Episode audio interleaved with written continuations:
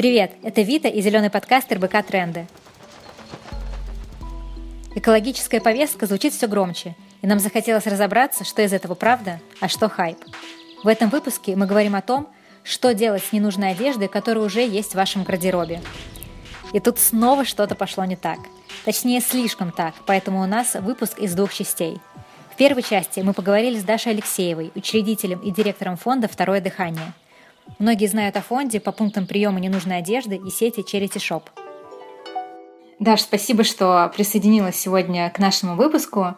И сегодня мы хотим поговорить о том, что делать с ненужной одеждой. Известно, что объем отходов модной индустрии в мире достигает примерно 92 миллионов тонн в год. И большая часть этого так называемого в кавычках мусора отправляется на свалку, несмотря на то, что текстиль поддается 100% переработке, или почти 100%. И мой первый вопрос: почему одежду и обувь лучше вообще не выбрасывать в обычный мусорный контейнер? Несмотря на то, что одежда там это то, что ближе к телу, и нам кажется, что это вполне себе вещь, да, все равно с точки зрения ее жизненного цикла наступает момент, когда она становится отходом. И здесь она гниет, разлагается, выделяет различные загрязнения, так же, как любой другой предмет, да, или вторсырье, то же самое. Поэтому, конечно, одежду нужно сдавать на переработку или на повторное использование. И вот что касается повторного использования, то здесь, мне кажется, что в нашей стране есть закрепленная традиция, да, отдавать младшим братьям, сестрам в какие-то другие семьи, меняться, нести в храмы. А что касается переработки, то такой культуры нет. Ни с точки зрения вторсырья, то есть раздельного сбора отходов, ни тем более с точки зрения одежды. Потому что когда мы спросим активиста какого-нибудь, даже человека, который разделяет отходы дома, что ты собираешь, он тебе скажет пластик, макулатуру, не знаю, бутылки от просека, но никто не скажет, я разделяю синтетику, хлопок, не ношу капроновые колготки, потому что они не перерабатываются. То есть таких людей будет 0,001. С колготками, да, сложности. Был стартап один в Швеции, они их аккумулировали, и некоторые люди посылали в Швецию свои колготки, чтобы на переработку. Но пока в России с этим, да, сложности. И наш фонд, собственно, занимается тем, что создает эту инфраструктуру приема ненужной одежды и на повторное использование, и на переработку. Возвращаясь к твоему вопросу, почему важно сдавать, потому что сейчас в России примерно 2 миллиона тонн ежегодно выкидывается текстилем, то есть он как минимум занимает, да, место на полигонах, хотя мог бы решать и социальные какие-то проблемы, да, и раздавать малоимущим, и экологические, становиться вторсырьем, но вместо этого он просто гниет. Во-вторых, на свалках мало что гниет из-за того, что там нет кислорода, и, соответственно, один слой на другой слой, у тебя получается, что вещи просто тлеют по несколько десятилетий, выделяют метан, соответственно, метан горит на высокой температуре, из-за этого случаются свалочные пожары. Опять же, люди, которые живут рядом с полигонами, например, у них статистически выше вероятность раковых заболеваний, каких-то патологий врожденных и так далее. А что касается синтетики, то тут еще проще. Синтетика — это тот же пластик на самом деле, поэтому что с точки зрения пакета, да, бутылки, что с точки зрения пуговиц или кофточки, все то же самое. И мне кажется, что, опять же, идеологически как-то проще с одеждой, да, потому что ты понимаешь, что это все-таки что-то ценное. Если тропаковый пакетик, тебе лень мыть, куда-то везти, то уж шмотки, на которые ты потратил несколько тысяч рублей, ты понимаешь, что они еще ничего, их все-таки можно куда-то довести, поэтому мы работаем как раз с этой аудиторией, которой не жалко, да, сдать свои вещи. То есть, Даш, правильно я понимаю, что, по сути, с любой ненужной одеждой можно поступить по 3 сценариям. Это отдать на переработку, если это уже что-то, что нельзя носить. Это отдать, например, в секонд-хенд или на благотворительность, в какой-то фонд, в храм. Смотри, если мы хотим как-то коммерциализировать, да, нашу одежду, то да, можно ее продать. В секонде ее вряд ли купят. То есть одно дело, если это в комиссионку, что-то дорогое, ценное. Если это просто тряпочка, которую мы купили в масс-маркете, да, в торговом центре несколько лет назад, то ни в каком секонде она не будет нужна. Но с большой вероятностью они позакупают в Европе, с большой вероятностью продавец вообще не отвечает за этот процесс, поэтому попытки сдать что-то в секонд, я не слышала много удачных случаев. случаев. Может быть, кто-то умеет там договариваться в своем локальном каком-то магазине с продавцом, но это маловероятно. То есть мне кажется, что здесь большая вероятность, например, продать на каком-то сайте, например, да, в группах. Вот я когда начинала наш проект, я продавала Facebook в группах продажных, таких обменных. Поменяться, в конце концов, с кем-то можно на свопе или еще где-то. Вот. То есть мы, когда сортируем вещи, у нас такие три основных, я бы сказала, группы, как ты сказала, переработка, повторное использование, сюда входит и благотворительность, и продажи, потому что с точки зрения качества одежды это одно и то же.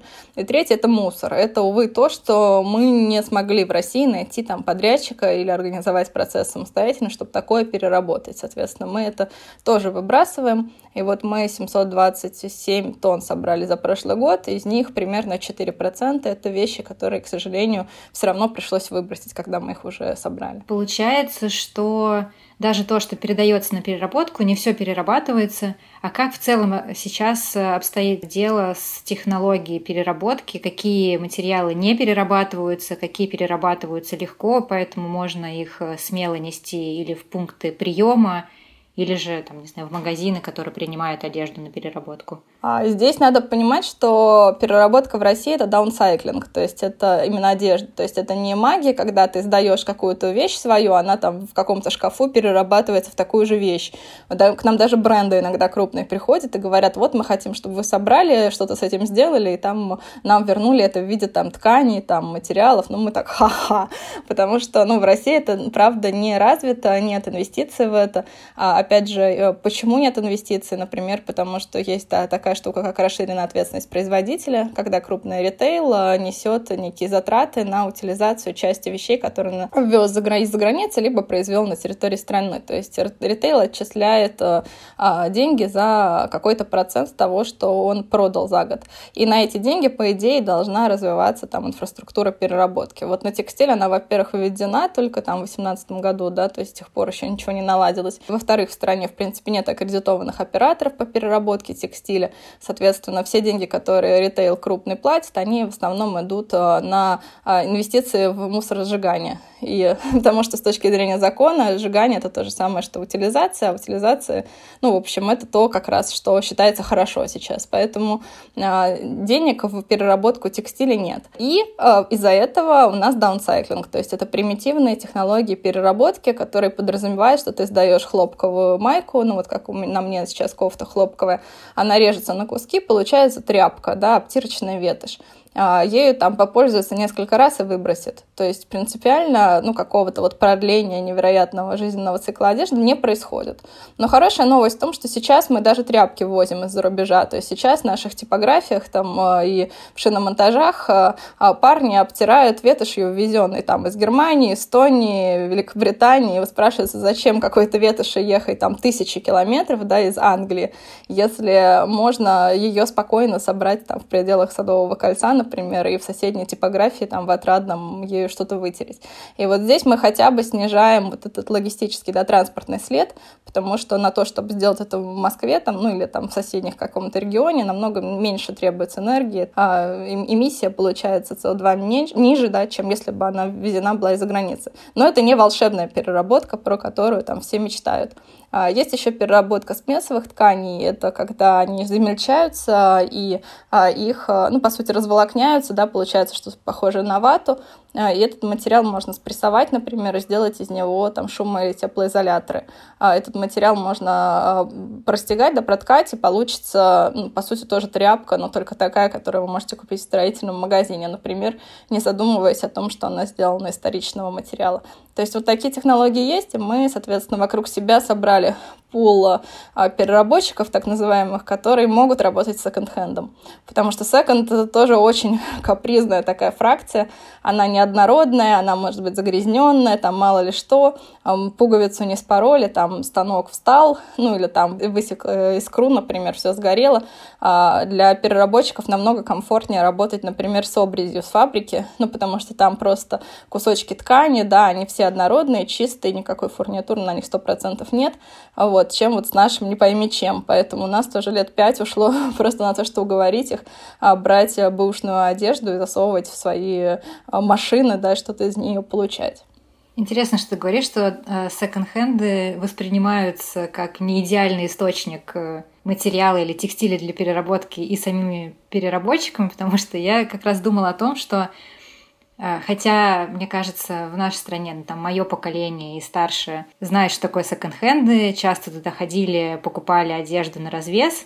Причем в моем детстве это часто было даже одежда лучшего качества, чем можно было найти на рынке, потому что это привозилось откуда-то, не знаю откуда. Но мне кажется, сейчас у секонд-хендов такая неоднозначная репутация. То есть, с одной стороны, есть винтажные секонд-хенды, где одежда может стоить примерно так же, как новое, где все уникальное, и нужно хорошо порыться и иметь терпение, чтобы найти что-то в секонд-хенде. С другой стороны, есть ассоциация с тем, что в секонд-хенде все в кучу, забитые вешалки, есть специфический запах, непонятно, кто эту одежду носил до меня. Поэтому как вы, например, справляетесь с изменением этого представления о секонд-хендах, чтобы дать людям понять, что одеваться в секонд-хенде круто, или это проявление, не знаю, гражданской позиции? В общем, как вы коммуницируете свою идею секонд-хенда как место, где одежда обретает вторую жизнь? Это прям вопрос на целую лекцию, мне кажется, потому что действительно очень по-разному. Во-первых, для регионов по-разному, потому что у нас вот есть несколько магазинов в Москве своих, и есть магазин, например, в Ростове-Великом, город с населением там около 30 тысяч человек. И понятно абсолютно, ну, что для них это бренды, которые ты не можешь купить на рынке, да, туда не завозят там крупные сетевые бренды масс-маркетовые, которые для нас масс-маркет, там это уровень премиум-класса, да, и очевидно, что вся модная молодежь там скорее придет к нам в секонд, чем поедет в соседний Ярославль, например, там несколько десятков, да, километров, либо в Москву, то есть для них это очевидный выбор модной молодежи, да, и никто не заморачивается. А есть там, ну, поколение, скажем, где-то 40+, кто иногда заходит, и прямо они как ошпаренные выбегают, потому что выглядит все как обычный магазин, да, нет вот этой скученности, запаха, там, всего вот этого. Они заходят на позитиве, видят, что вещи секонд, и прямо крича выбегают, там иногда, мне кажется, продавцы просто в ступоре, потому что что вы тут это... Я вообще к вам больше не ногой, но мы так про себя думаем, что, может быть, нам и не сильно надо, в общем, не хотите, не ходите, вот, но иногда приходится объяснять, разубеждать, потому что люди иногда приходят с позиции «я себе куплю в секонде, а вот своему ребенку никогда не куплю». Кто-то, наоборот, говорит, что я там себе, у меня там нестандартный размер, я покупаю там, не знаю, в обычных магазинах, потому что в секонде сложнее найти, а вот детям я покупаю в секонде, потому что все равно они там наденут несколько раз, испачкают, порвут, и, в общем, не жалко. Вот, то есть совершенно по-разному, никакого то общего глобального тренда я бы не назвала, хотя вот есть исследование с RedUp, это большой такой британский, по-моему, британский, ну, может быть, американский магазин онлайн, да, платформа для продажи секонд-хенд вещей, и они делали ресерч, говорят, что в 21 раз быстрее растет рынок секонд-хенда, чем обычного ритейла. Ну, потому что объем производимой одежды у нас настолько большой, что мы так или иначе ее перераспределяем все, и это тренд, который касается и каршеринга, да, и аренды домов каких-то, и раньше Airbnb, сейчас загородные дома в Подмосковье, да, ну, то есть вот эта культура обмена, использование вместо владения, это прямо фишка, да, понимание, что ты можешь купить себе платье там за 1500 рублей, не за 15 тысяч рублей, там, а сэкономленные деньги потратить на какой-нибудь английский язык, я не знаю, психотерапию, массаж, там, на что угодно, он очень многих мотивирует. Поэтому я бы не сказала, что люди там на последние копейки сейчас ходят одеваться в секонд, они скорее там потратят ту же сумму денег в месяц, но просто на одежду они предпочитают тратить меньше, потому что это не самое главное. Есть еще на что потратить деньги, но с большим удовольствием. Да, что ты как раз начала с того, что есть комиссионка, и, как я поняла, это что-то более премиум-класса. Есть секонд-хенд, где продается тот же самый масс-маркет или, наоборот, те, которые специализируются на винтажной одежде. При этом ты упомянула, что, скорее всего, у меня не получится просто прийти в секонд-хенд и убедить продавца, если это только не моя школьная подруга, взять вещи на продажу в секонд-хенд. И у меня здесь такой вопрос. В Штатах, я знаю, есть трейд-ины, то есть магазины, где ты, по сути, можешь купить почти новую одежду, ну или довольно хорошего качества одежду, и там люди приносят и сдают, и получают, мне кажется, даже какие-то деньги за это. И тогда, если у нас что-то похоже на трейд-ины, и вообще тогда чем секонд-хенд от комиссионки отличается, и куда все-таки человек может сдать одежду? Ну, обычно, если секонд-хенд сетевой, да, то у франчайзи есть жесткие правила, что они могут закупать вещи только с базы. Ну, потому что секонд-хенду, да, основному, там, материнскому, ну, ему важно это как еще один канал, там, выручки, да.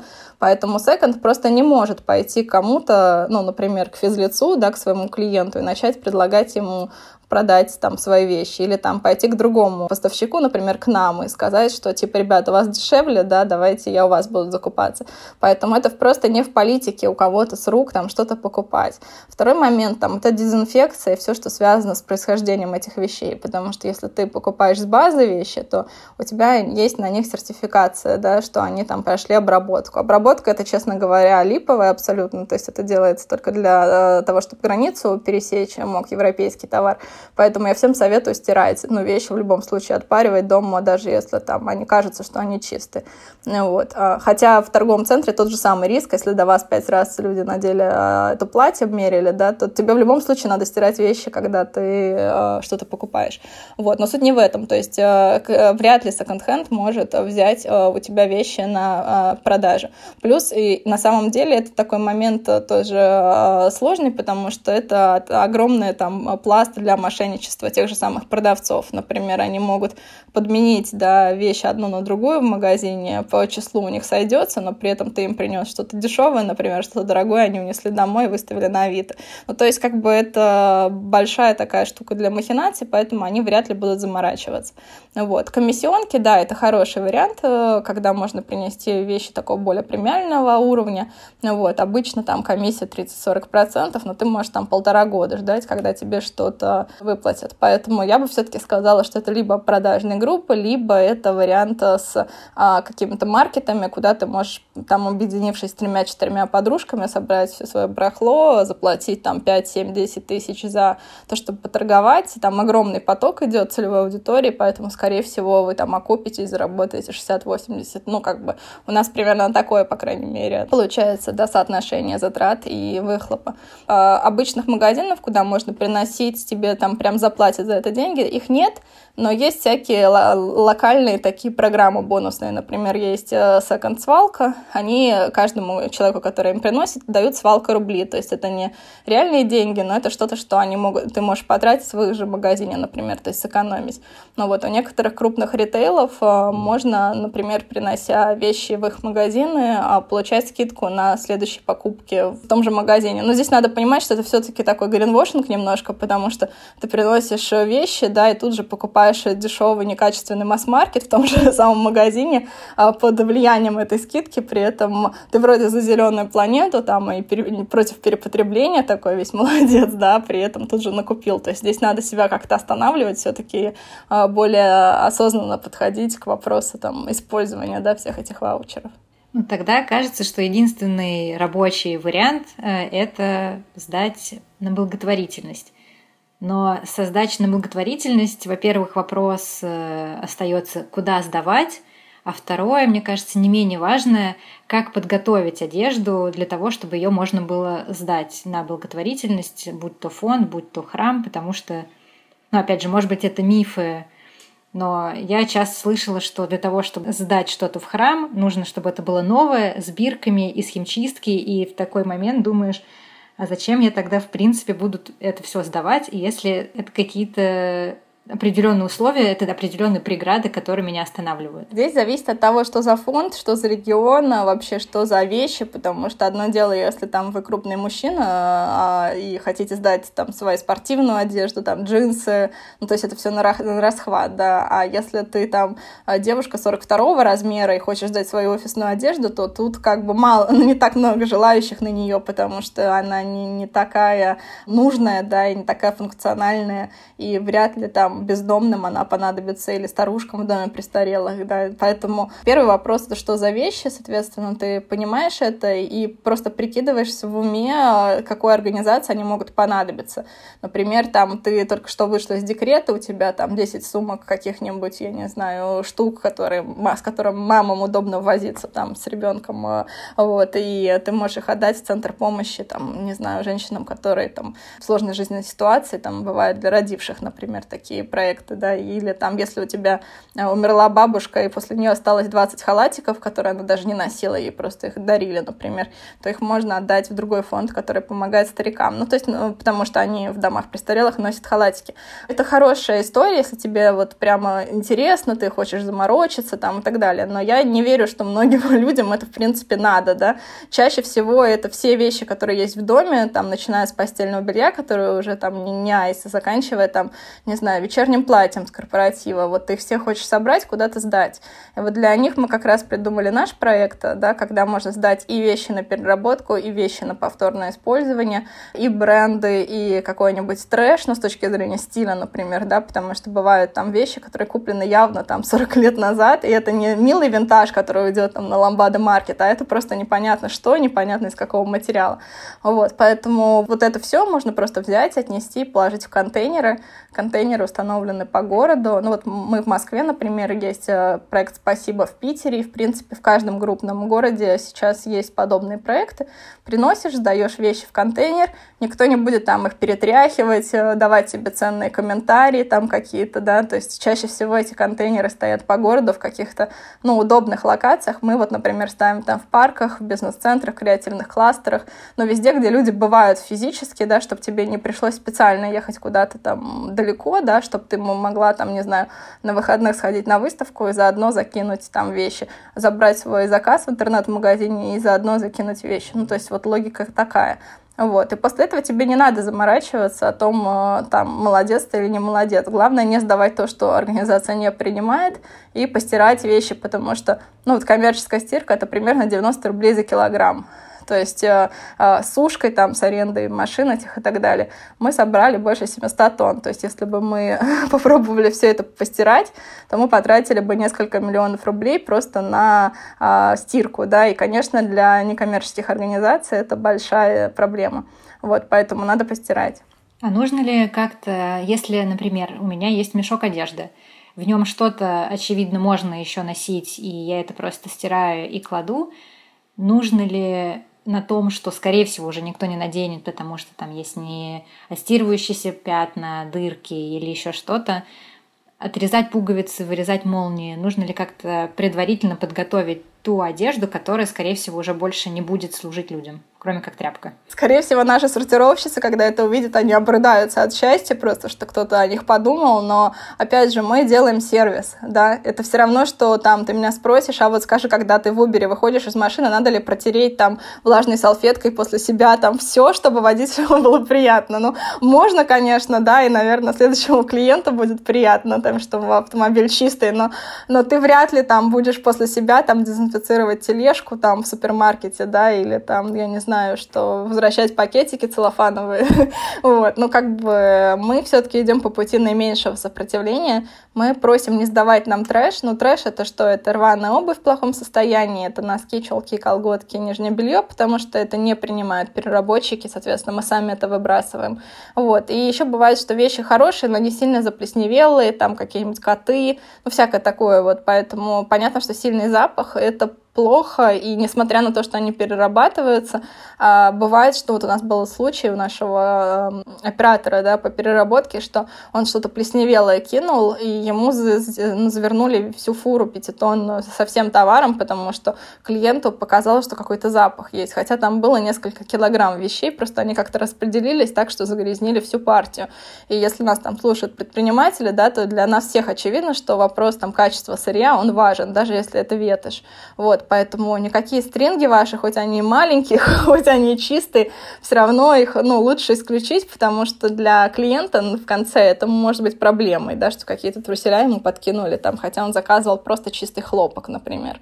Вот, поэтому, конечно, здесь важно. Мы со своей стороны все это проверяем, перепроверяем, но нам намного легче работать, когда пользователи, да, сервиса осознанно подходят и все-таки стараются, ну, не сбагрить нам все, включая там детский горшок какой-нибудь, потому что считают, что мы найдем ему применение. Ну, то есть, получается, колготки, если уж порвались, значит, там хранить только лук. Да, хранить лук, я не знаю, подвязывать огурцы. Недавно экоактивистка себе, пока во время зумов сидела, вот этих всех, сделала себе авоську из капроновых колготок, связала. Ну, то есть в интернете масса развлечений на эту тему. Я просто стараюсь, например, покупать прочные там или не носить их летом, да, или там леггинсы носить, например, или там, ну не знаю, другие какие-то варианты использовать, чтобы не покупать. Это такой принцип называется refuse, да, когда ты просто отказываешься от чего-то, что нельзя переработать, либо повторно использовать. Вот. Но это, опять же, ну, такой, скажем, более продвинутый подход. Ни в коем случае не стоит с него начинать, иначе как с фитнесом получится, да, когда первую неделю ты там усиленно занимаешься, а вторую неделю тебе уже как-то не очень это все заходит. А потом ты просто несешь все на переработку, что купил для занятий в зале. Да, именно так. Ну, потому что, да, надо с чего-то начинать более, ну, с чего-то комфортного. Ну, вот, например, там, не знаю, взять платье на какое-нибудь, когда сейчас начнутся снова вечеринки, надеюсь, в нашей жизни, да, и какие-то выходы, взять платье в аренду вместо того, чтобы покупать новое. Ну, просто хотя бы разочек попробуйте, может быть, вам понравится. Вот. Или поменяться с подружками, там, своп сделать вещами. Например, после карантина, я думаю, что, ну, у многих там шкафы разобраны, да, есть понимание, что не хочется что-то носить. То есть чего-то комфортного. Не хотите надевать в секонде, ну, спроси там, твоя подруга, наверное, ну, тебе будет больше к ней доверия, поэтому с ней поменяться чем-то не так критично. Вот, поэтому можно с каких-то таких маленьких штук начинать. Мы поговорили вот о Москве и крупных городах, а что делать людям не в крупных городах, куда им можно сдать ненужную одежду, если нет большой семьи, родственников? Есть сетевые магазины, например, там, ну, просто вбиваете любой, да, и смотрите, есть ли у него программа сбора вещей на повторное использование или переработку.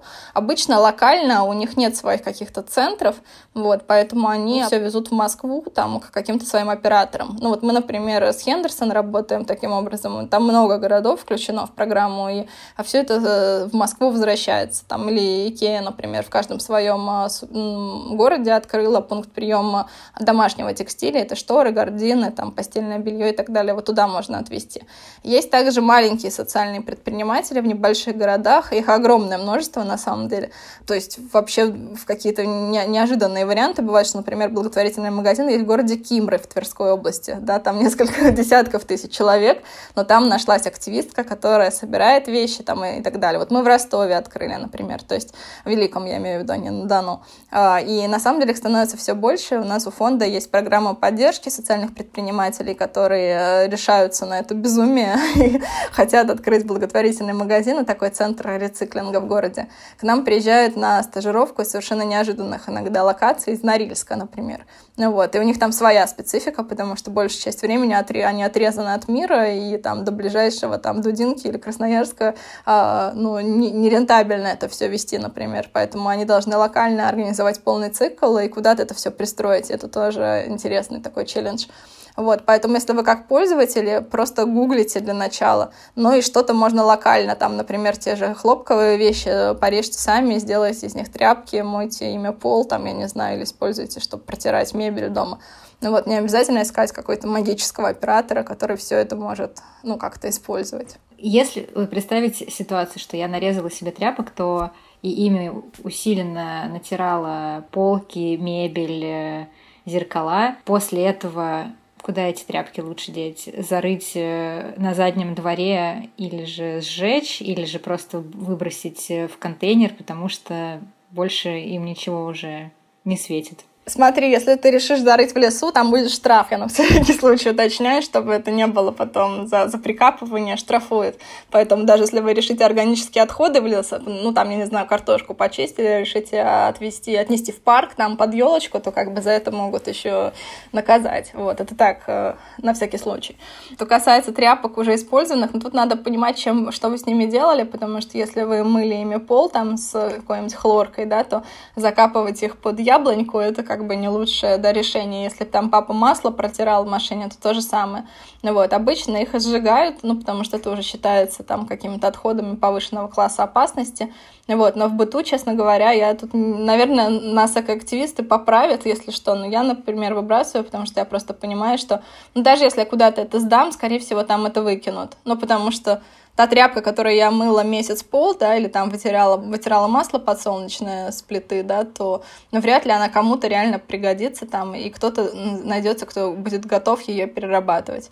Потому что, как я сказала, переработка, она всегда механическая, да, то есть это все равно ваше масло, оно так и останется, ну, где-то осядет, расползется там по другим каким-то поверхностям, да, и никому от этого лучше не будет, вот, поэтому скорее выбросить все-таки. Я бы сказала, что, ну, вот хотела бы подчеркнуть, да, что все-таки я бы не стала вот здесь прямо усердствовать глобально, да, потому что когда нас спрашивают, например, что у меня сломалась пуговица, и вот скажите, куда две ее части, на какую переработку их сдать, да, то понятно, что часть людей это прямо волнует, и это здорово, что, ну, количество этих людей растет. Но начинать надо с базового и двигаться все-таки как-то поступательно и без срывов, да, потому что если вы сегодня там несете все на переработку, а завтра покупаете там 25 новых вещей себе, да, из которых половину вы не будете носить, то это перечеркивает, в принципе, все усилия.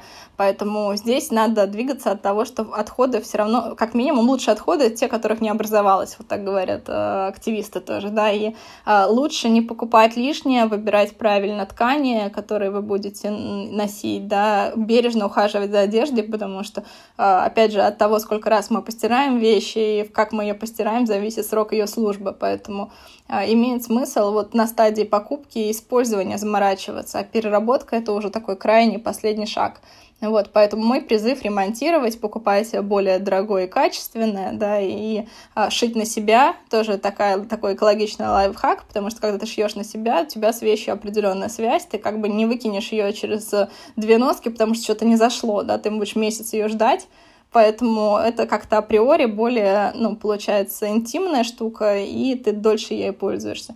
Вот, поэтому, если мы говорим про экологичное потребление, то вот стоит на это больше обратить внимание. Мне всегда удивительно, что какие-то экологичные практики, о которых мы говорим, будь то шить на заказ, или же покупать меньше, или же покупать в секонд-хенде, то, что было с нами в детстве, когда просто не было выбора. Да, абсолютно. Сейчас кажется, что это просто правильный выбор из всего имеющегося. Так и есть. Мы недавно с мамой смотрели альбом детский, и она говорит, смотри, на тебе платье из папиной рубашки. Вот, потому что в 90-х там другое было не купить. Я говорю, да, у нас это называется апсайклинг, а мы за такое там 1500 рублей берем за мастер-класс сейчас. И мама смеется, говорит, может быть, я на ваши воркшопы пойду там преподавать. Ну, то есть, действительно, это возвращение, когда люди смеются, что там вот деньги за бутылки, да, стеклянные собирать, принимать, ну, в обмен на деньги. Вот, а в Советском Союзе там это называлось залоговая тара и прекрасно работало. То есть, в принципе, действительно, некоторые вещи имеет смысл посмотреть, как мы делали это там 40 лет назад, 50, и что-то вернуть, какие-то хорошие практики.